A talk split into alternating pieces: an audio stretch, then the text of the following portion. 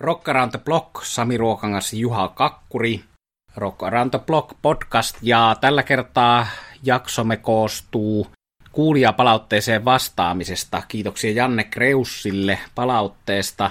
Hieno kaunis sähköposti, jossa puhuttiin siitä, että mistä aloittaa rollareitten ja Dilanin kuuntelu artistien, joilla on valtavan pitkät urat ja iso määrä levyjä. Hyvä kysymys, eikä ihan yksinkertainen kysymys, mutta annamme tähän subjektiiviset näkemyksemme ja puhumme tässä jaksossa aiheesta. Ja tuohon Jannen kauniiseen palautteeseen liittyen, niin kiitos kaikille muillekin palautetta lähettäneille ja palaamme näihin muihinkin palautteisiin jatkossa, mutta tällä kertaa Janne Greussin palaute ja vasta siitä se Dilan osa, eli me palaamme noihin rollariasioihin siihen, mistä Rolling Stonesin mittavaan uraan lähestyminen kannattaa meidän mielestä aloittaa niin myöhemmissä jaksoissa, mutta tässä jaksossa siis Bob Dylania ja tuota yhtä rockhistorian legendaarisinta hahmoa levyjen kautta käsiteltävänä. Miten Juhan Pilan hyllyyn kuuluu tänään? Siinä kuuluu hyvää ja jos ajattelee sitten tämmöistä ohjelmaa, niin levyjä, levyjä on liikaa, että valinnanvaraa on.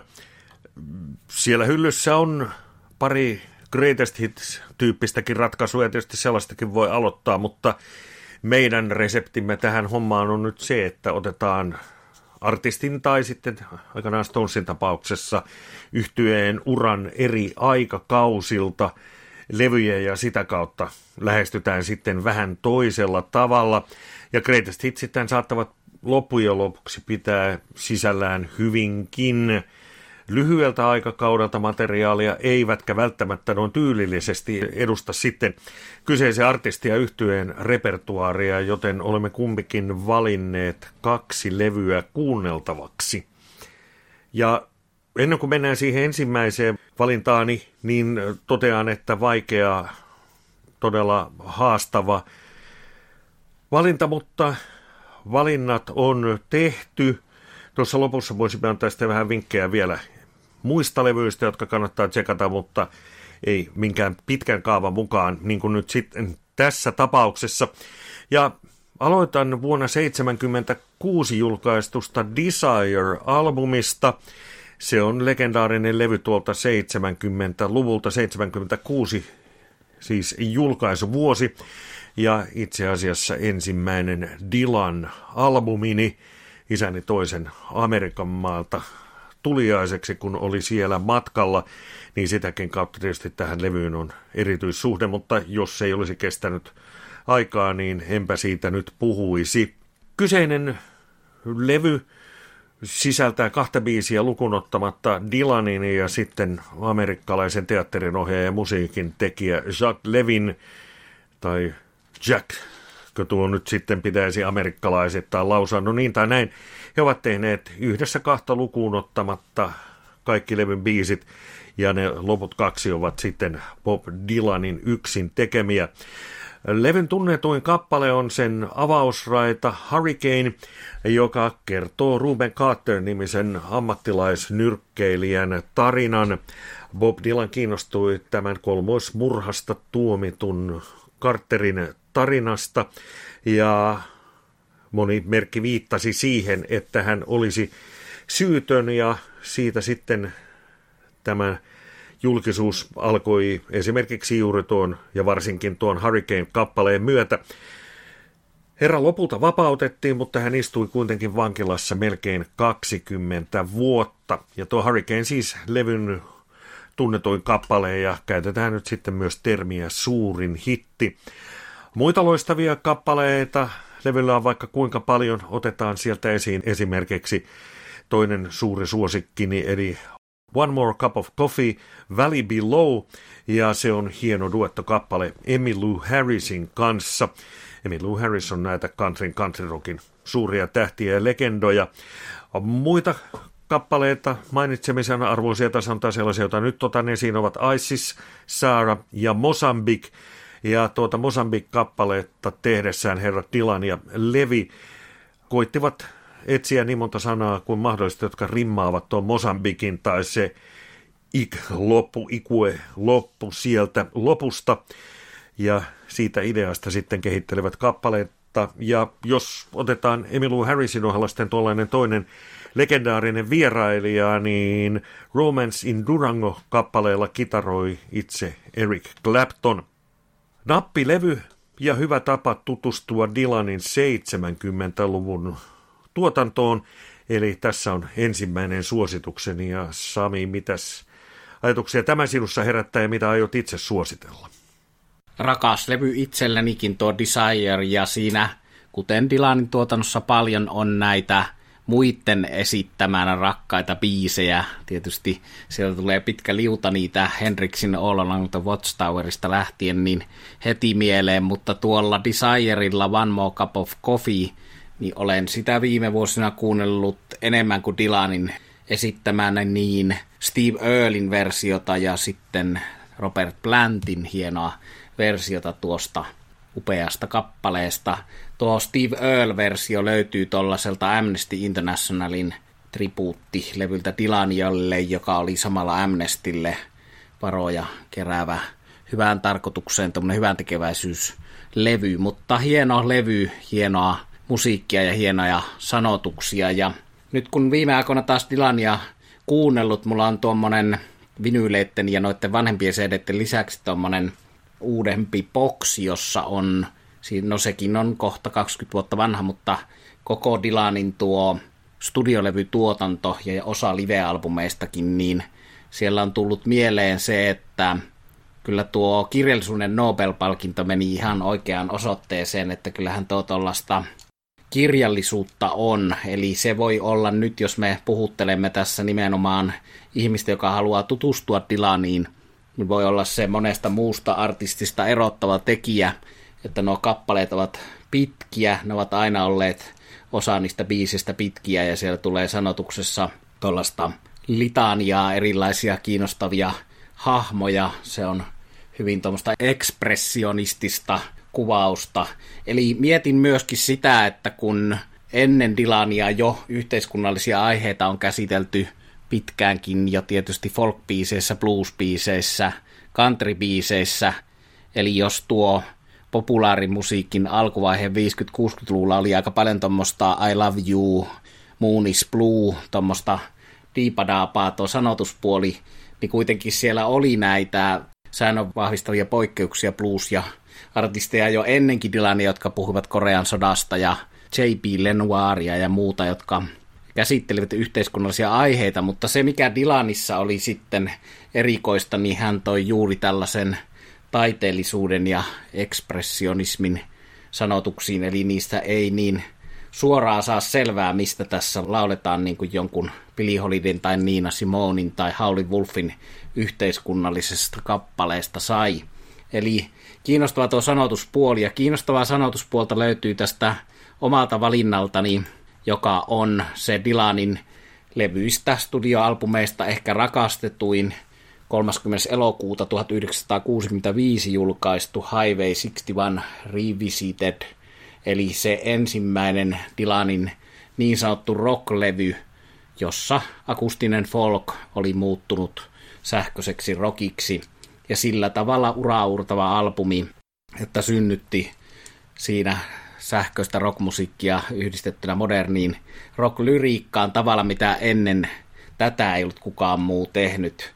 Dylan oli kiertäessään maailmaa ja Englantia etenkin niin kyllästynyt tuollaiseen palvottuun folksankarin ja visionäärin asemaan ja purkisen ahdistuksen ja kyllästymisen ja jopa uransa lopettamisaikeet tuohon Like Rolling Stone kappaleeseen – josta sitten tuli tämä käänteen tekevä kappale, yksi rockhistorian tärkeimpiä biisejä, yksi rockhistorian rakastetuimpia biisejä, josta tietysti meille on tuttu Dylanin oma versio lisäksi Rolling Stonesin hieno versio ja myöskin esimerkiksi Pelle Miljoonan suomeksi levyttämä versio, eli paljon hyviä versioita siitä kappaleesta. Sitä kappaleesta voisi pitkään puhua, se on hyvin aikaa kestänyt ikivihreä klassikko, mutta se ei pelkästään riitä tämän Highway 61 Revisited-albumin suositukseksi, vaan joka ainoa kappale tällä levyllä on hyvä ja joka ainoa kappale on merkittävä ja suurta osaa näistä biiseistä on Dylan soittanut myöhemmin ja näihin päiviin saakka. Siellä on tuo Ballad of a Thin Man, yksi itselle rakkaimmista Dylan biiseistä. Ja ainoa tuolta akustista folk-tyyliä edustava biisi on levyn päättävä 11-minuuttinen Desolation Row.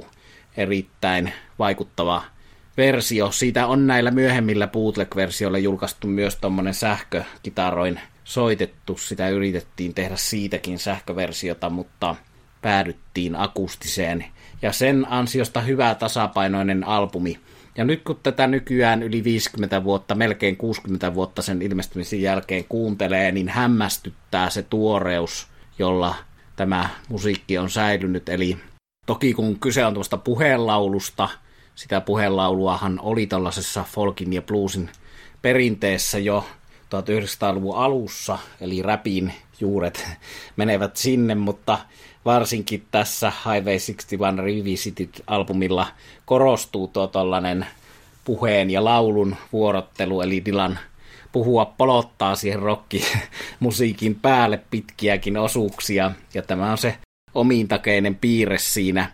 Ehkä noista soittajista ei nyt tarvitse sen enemmän puhua, me ollaan puhuttu tästä levystä aikaisemminkin. Siellä on Michael Bloomfield, Al Cooper uruissa, tärkeitä tekijöitä siinä, Paul Butterfield bluesbändistä, eli siinä kuinka folkista tuli rockia, ja tietysti brittirock, meille rakas Rolling Stones, Beatles vaikutti, The Birds, tietyt muut bändit siihen, Dylan alkoi tällaista soittamaan, mutta sitten samalla, jos hän sai vaikutteita muilta, niin hän teki jotakin, mikä oli kyllä ensimmäistä kertaa tällä tavalla tehtyä ja vaikutus kuuluu yhä tänä päivänä ja vaikutus kuului heti pian siinä, että itselleen niin rakas Motte Hoople-bändi muun muassa perustui pitkälti tähän Like Rolling Stone soundin yhdistämiseen tuommoisiin Procol Harum tyyppisiin juttuihin, eli paljon hyvää tästä poikinut. Ja sen verran vielä tuosta musiikkityylistä, että siellä on tosiaan paljon viittauksia bluesmusiikkiin, paljon bluesrock-aineksia, Toki kun nuo soittajatkin ovat blues-piireistä, mutta mitä perinteistä bluesia se ei missään nimessä ole. Eli sikäli tuo nimi, jonka puolesta Dylan joutui levyyhtiön kanssa kovasti vääntämään peistä, että saako hän nimetä levynsä Highway 61 Revisited.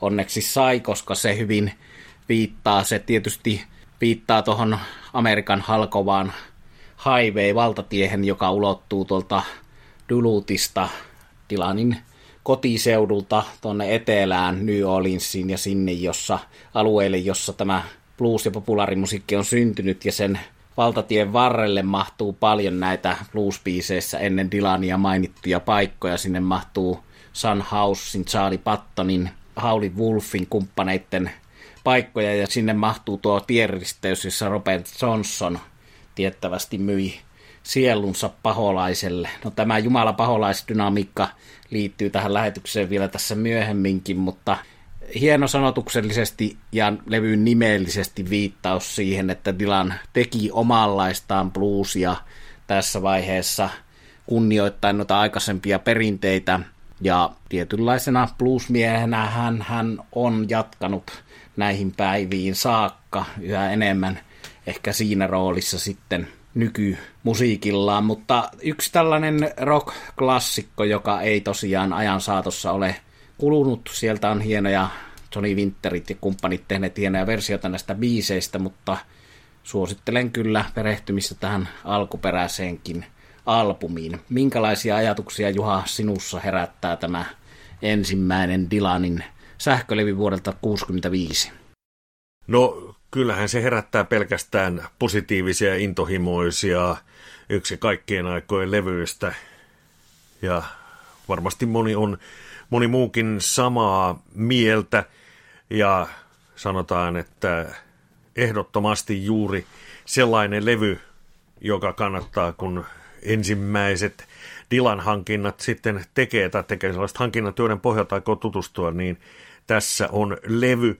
Ja sille muuten vähän tuollaisena, miten sen nyt sanoisi, sisar tuotteena, niin tuli mieleeni, että jos haluaa levyä kuunnellessa sitten päästä tuohon Highway 61in tunnelmaan, niin suosittelen googlaamalla löytyy.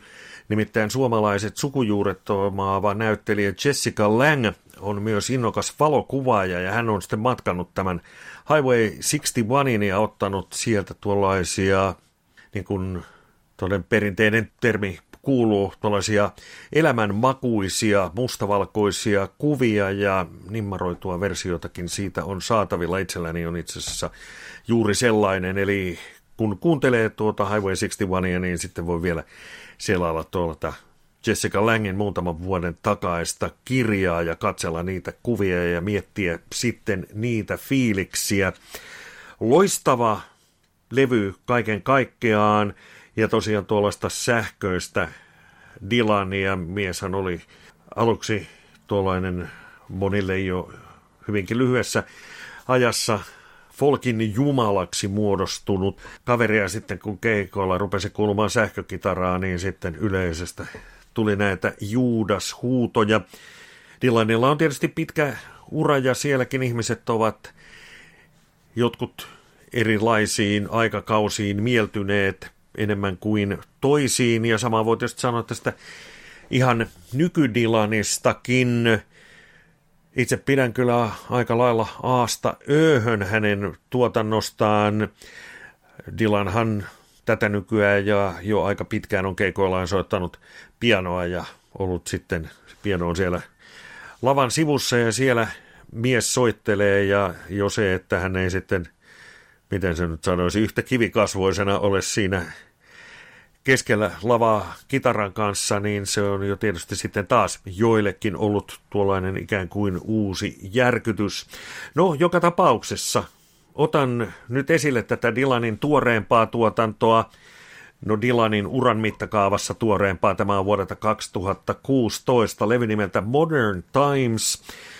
Ja vaikka tosiaan esimerkiksi tämäkin Dylan aikakausi mielipiteitä fanien keskuudessa jakaa, niin menestys esimerkiksi kaupallisesti ja myöskin arvostelujen kautta, jos niitä mittapuuna käytetään, tämä Modern Times on ollut.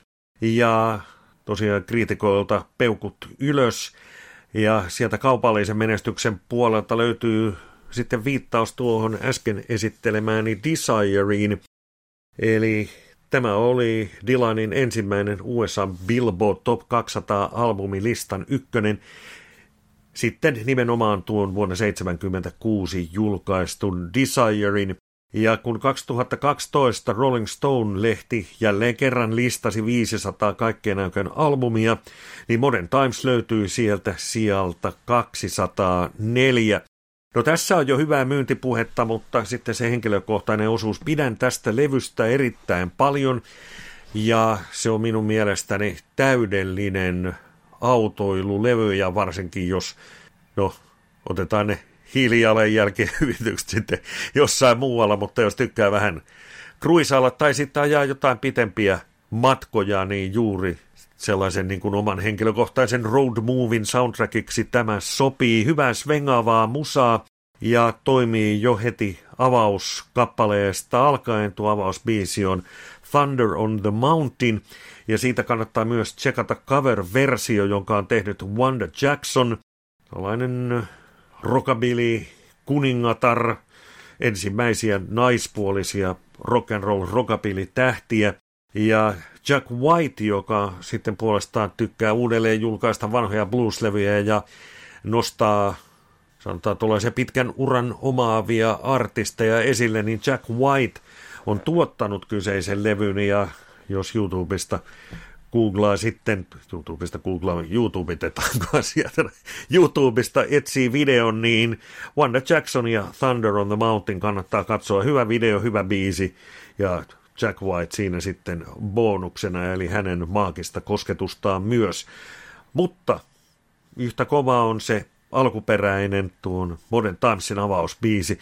Ja jos levystä sitten jotain vielä sanoo, niin enpä nyt tällä kertaa nostakaan muita yksittäisiä biisejä esille, koska mielestäni ne kaikki toimivat. Kymmenen hyvää stygeä, Bob Dylan ja Modern Times vuodelta 2006 tämä myös siihen nippuun, jolla sen Dylan dikkailun aloittaa.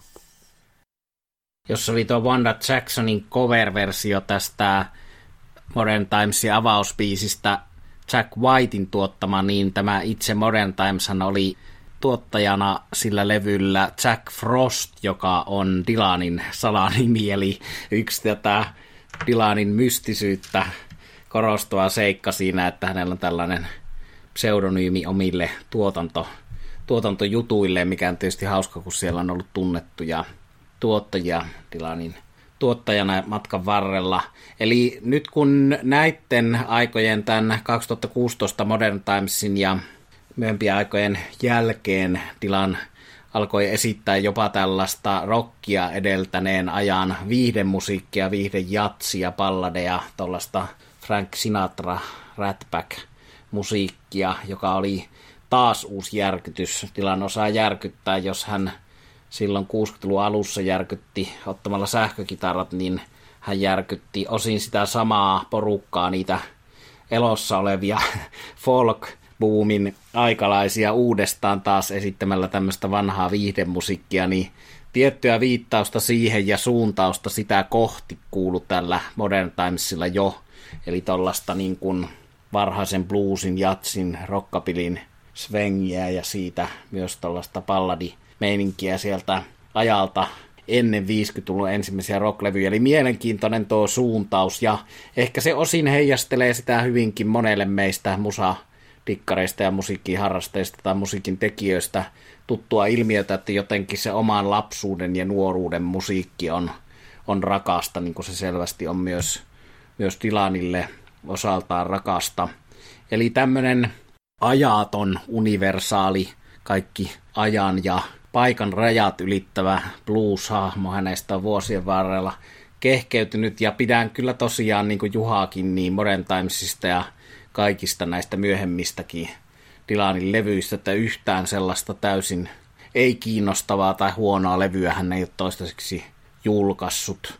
Eli ehkä huonoimpiin levyihin omaan makuun asettuvat nuo Dylanin osa noista Dylanin hengellisistä levyistä tuolla 80-luvun alussa, mutta sen hengellisen kauden avaus Slow Train Coming vuodelta 1979 ja listoille se nousi vuoden 80 puolella, joka on nyt minun valintani tähän jaksoon. Tämä saattaa olla ensimmäinen kerta, kun me käsittelemme kristillistä rockia ja kospelia tässä Rock Blog podcastissa, mutta aikansa on jo sitäkin käsitellä.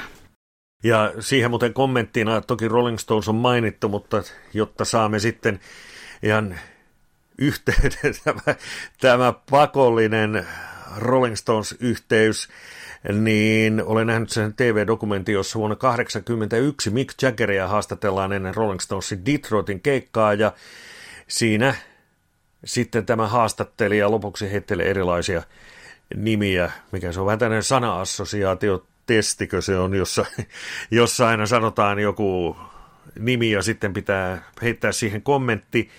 Ja kun haastattelija mainitsi Jaggerille, ja tämä on siis vuosi 81, ja sikäli tämä liittyy siihen levyyn ja aikakauteen, josta olet nyt sitten aloittelemassa puheenvuoroa, niin kun haastattelija mainitsi Jaggerille Bob Dylanin, niin vastaus oli, että a religious maniac but a beautiful songwriter.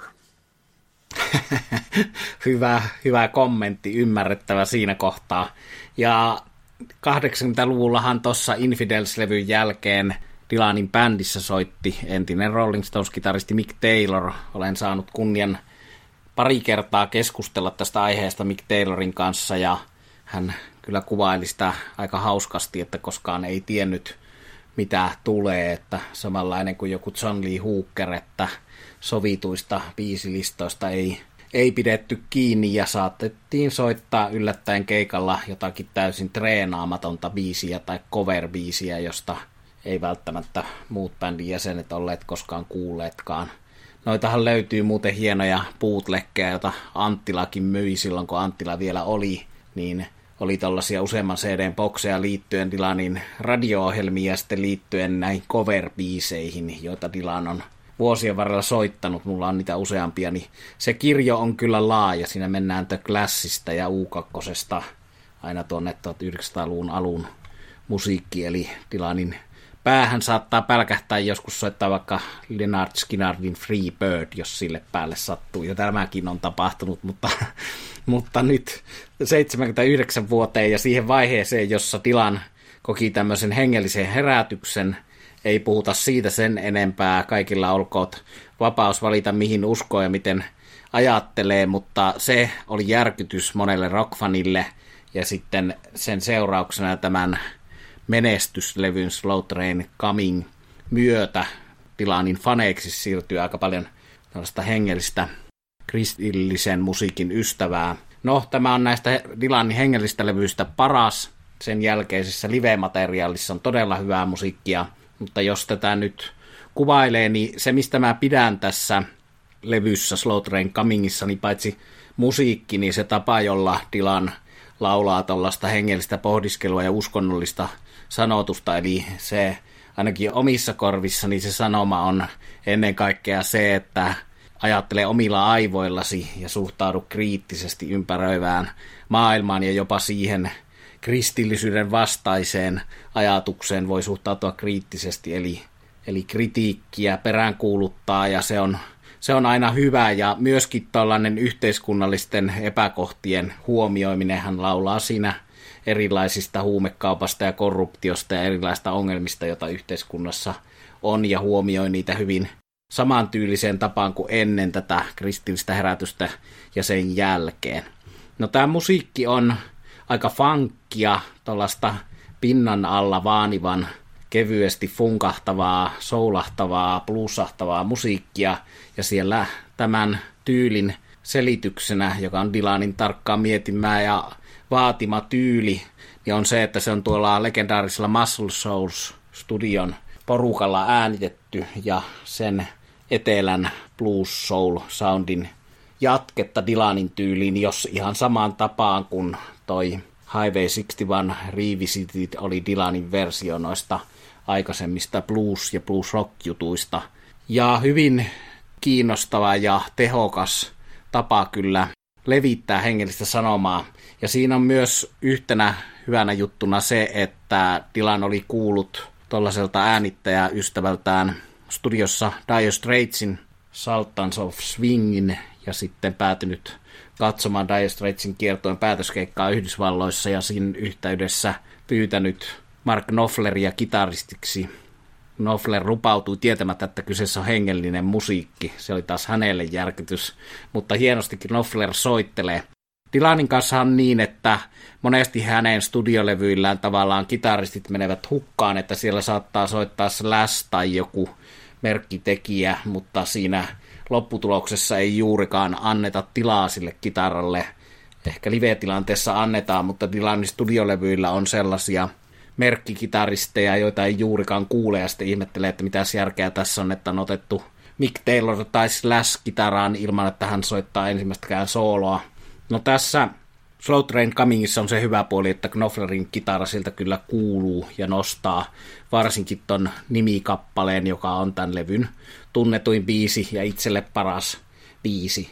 Siitä muuten kaikessa löysyydessään on oman makuun hyvä versio myös tuo Grateful Deadin kanssa myöhemmin useammalla kitaralla räpiköity, läpiräpiköity versio siltä ajalta, kun Dylan kiersi Grateful Deadin kanssa ja järkytti ihmisiä haluamalla liittyä Grateful Deadin jäseneksi. Mutta semmonenkin vaihe mahtuu. Mutta tämä on läpeensä hyvä levy Slow Train Coming. Siellä on You Gotta Serve Somebody heti avausaita ja siellä on Change My Way of Thinking yksi omia suosikkeja just tuohon omilla aivoilla ajattelemiseen liittyvä. Sitten siellä on tosiaan leikkisiä, vähän lastenlaulumaisia sanotuksia, tai sitä, että kuinka eläimet nimettiin, mutta kaikessa naiviudessaan se toimii rekeikompilla kertomus maailman alkuvaiheesta, mutta tällaista tiettyä huumoria ja leikkisyyttähän on Dylanin juttuihin liittynyt aina, ja tässäkin kohtaa taas muistutetaan siitä huumorin tärkeydestä. Mutta ennen kaikkea tuo kevyesti pinnan alla sykkivä soul- ja blues-fiilis, funk-fiilis myös, mikä tässä on, niin on se, miksi mä oon tästä aina pitänyt enemmän kuin mistään sen kummemmin sen, sen sanomasta, mutta yksi niitä Dylanin hittilevyjä, yksi tällaisia muutosvaiheita ja uusia alkuja ja yksi ristiriitaisia vaiheita siinä, missä folk-faneille oli tuo sähkökitaroiden mukaan tulo, niin hengellisen sanoman mukaan tulo oli, oli järkytys, mutta jos siitä pääsee yli, niin tämä on mitä mainiointa täysipainoista Dylania, täysipainoinen levy. Eli suosittelen, että tästäkin voi Dylanin kuuntelemisen aloittaa, ja se kannattaa aloittaa tuosta nimikappaleesta ja avauskappaleesta, ja sitten kuudella enemmän miltä tällainen brittikitaristi meets Muscle Souls Dylanin johtamana kuulostaa. Eli tässä neljä albumia, jotka kannattaa ottaa ensiksi kuunteluun. Ja tietysti siihen voi sitten kylkeen ottaa jonkun greatest hitsin ja on meillä näitä osastoa sitten eivät nämäkään olisi olleet huonoja vaihtoehtoja ja jos käyn vaikka tätä omaa listaani ensin läpi, niin Sami voi sitten vielä kommentoida ja täydentää. Tietysti sitten ne ihan ensimmäiset folk-levyt, Blond, Blondon, todella legendaarinen levy Blood on the Tracks, Infields ja sitten esimerkiksi tällainen levy kuin Oh Mercy. Löysin sen kirpparilta, pistin kuunteluun ja siinä huomasin, että rautaahan tämäkin paketti. Ja sitten tietysti pari live-albumia tulee mieleen Real Live vuodet 84 ja sieltähän löytyy sitten Taylorin kitarointia ja on siellä Ian McLagania ja Carlos Santanakin soittaa yhdellä biisillä levyn. Voi kuunnella ja miettiä, että pääsevätkö sitten kitaristit esiin. Ja sitten tietysti ihan tämmöinen rautaispaketti Live 1975, The Rolling Thunder Review. Ja tämä on nimenomaan siltä legendaariselta Rolling Thunder Review kiertueelta, johon liittyvä dokumentti löytyy Netflixistä ja jos katsot sen dokumentin, niin tähän sitten tällaisena tehtävänä, eli bongaappa sieltä nuori Sharon Stone, kun katselet sitä, ei ole missään piilokuvassa, että sanotaan, että ei ihan vaikeimmasta päästä tehtävää, mutta ehkä tuollainen pienoinen haaste ja lisämotivaatiota kyseisen dokkarin katsomisen. Tässä näitä minun lisäsuosituksiani. Millaisia ajatuksia näistä ja mitä vinkkejä sulla on, Sami? Pakko jatkaa sen verran tuosta Sharon Stoneista, silläkin vaaralla, että se paljastaa tuosta dokkarista sen, sen kohdan, mutta kun meillä on kokonainen jakso ollut, kokonaisia jaksoja Kissistä, niin siellähän on se eriskummallinen tarina, että Sharon Stone oli Kiss-fani, hänellä oli Kiss-paita päällä jossakin Dylanin mukana kiertäessään teepaitakauppiana muuta, ja sitten tämän Kiss-keskustelun seurauksena Dylan alkoi meikata myös kasvojaan vähän tuolla Kissin tyylisellä mustavalko kapugi-meikillä, joka hänellä tuossa Rolling Thunder Review-vaiheessa oli. Eli mitä, mitä merkillisimpiä vaiheita mahtuu tähän, tähän Dylanin uraan. Ja toi Rolling Thunder Review koko myöhempien aikojen boksi, mikä on tässä muutama vuosi sitten vasta tullut, niin on kyllä hieno, että se on omassa suosikkilistassa kyllä sitä rankita parasta Dylanin live-vaihetta, koska siellä oli muun muassa Mick Ronson, tuo suuresti rakastamamme kitaristi David Bowen ja Motte Huble Ian Hunterin taustalta, joka pääsee kunnolla oikeuksinsa kitaristina vaan noilla Rolling Thunder Reviewn live-pätkillä. Eli tuollaista erikoista vaihetta sekin Dylanin uralla. Onneksi näitä arkistojulkaisuja tulee tasaiseen tahtiin niin paljon, että niitä ei ehdi oikein helposti seuraamaan. Täytyy aina ottaa aikaa, että mitä kaikkia bootleg-osia on taas ilmestynyt ja uskon ja luulen, että tähän tämä tilani liittyvä meidän lähtökysymyskin liittyy, että jos alkaa kylmiltään lähestyä Spotifysta sitä, että mistä kannattaa Dylanin kuuntelu aloittaa, niin on aika vaikea sitä valita, mutta huono aloituskohta ei ole tuo Rolling Thunder Review Live materiaalikaan missään nimessä. No sitten näitä omia suosikkilevyjä täältä, mitä tässä ei ole vielä mainittu, niin vuoden 1997 Time Out of Mind, jossa oli puikoissa New Orleansissa Daniel Lanois, tuo hyvää musiikkia muun muassa U2 ja Dr. Johnin ja Neville Brothersin kumppaneiden kanssa tehnyt hyvä kitaristi lauleja, joka on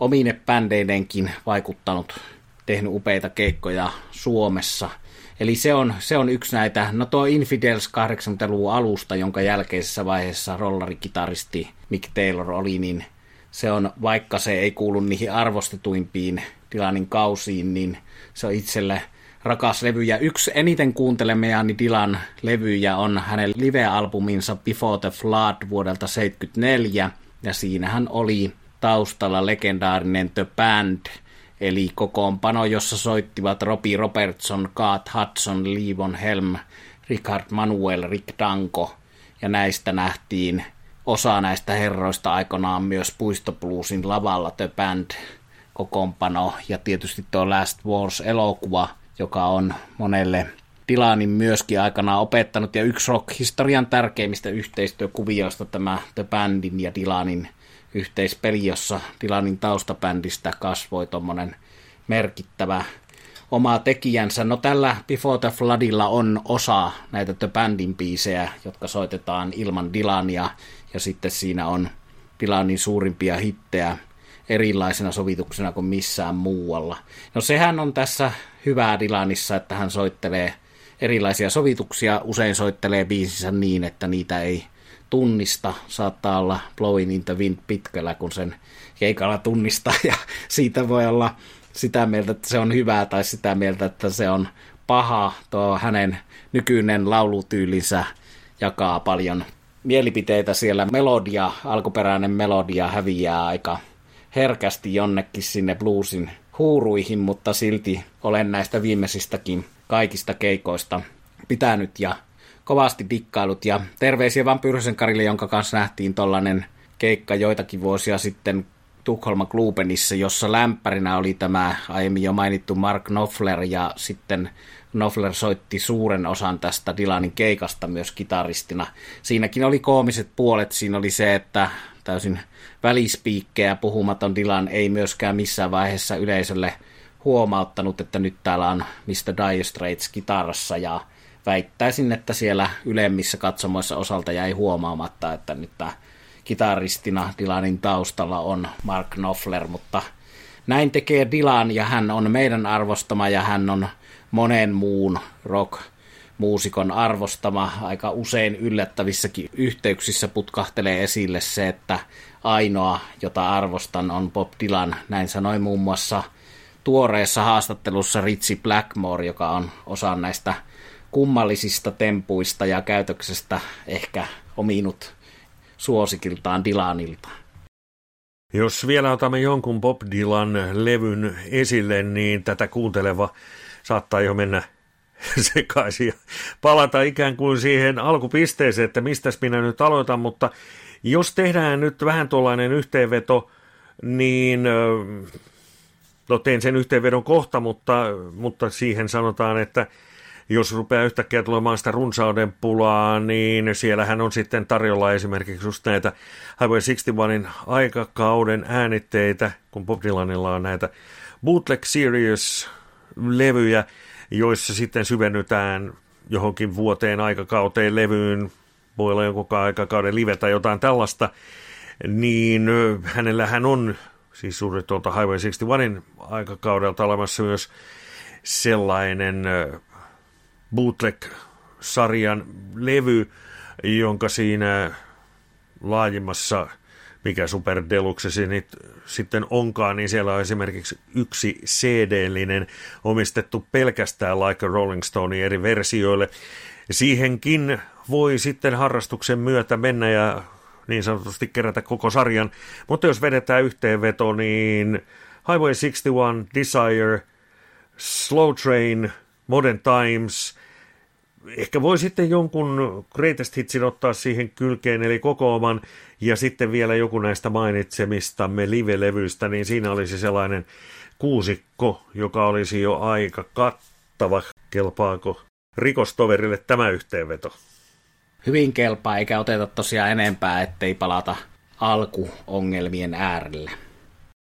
Ja nyt vetäydymme sitten miettimään, kun aikanaan tulee se jakso, jossa Rolling Stones käsitellään samalla tavalla, niin pistetään tämä lähetys nyt sitten niin sanotusti loppusanoihin.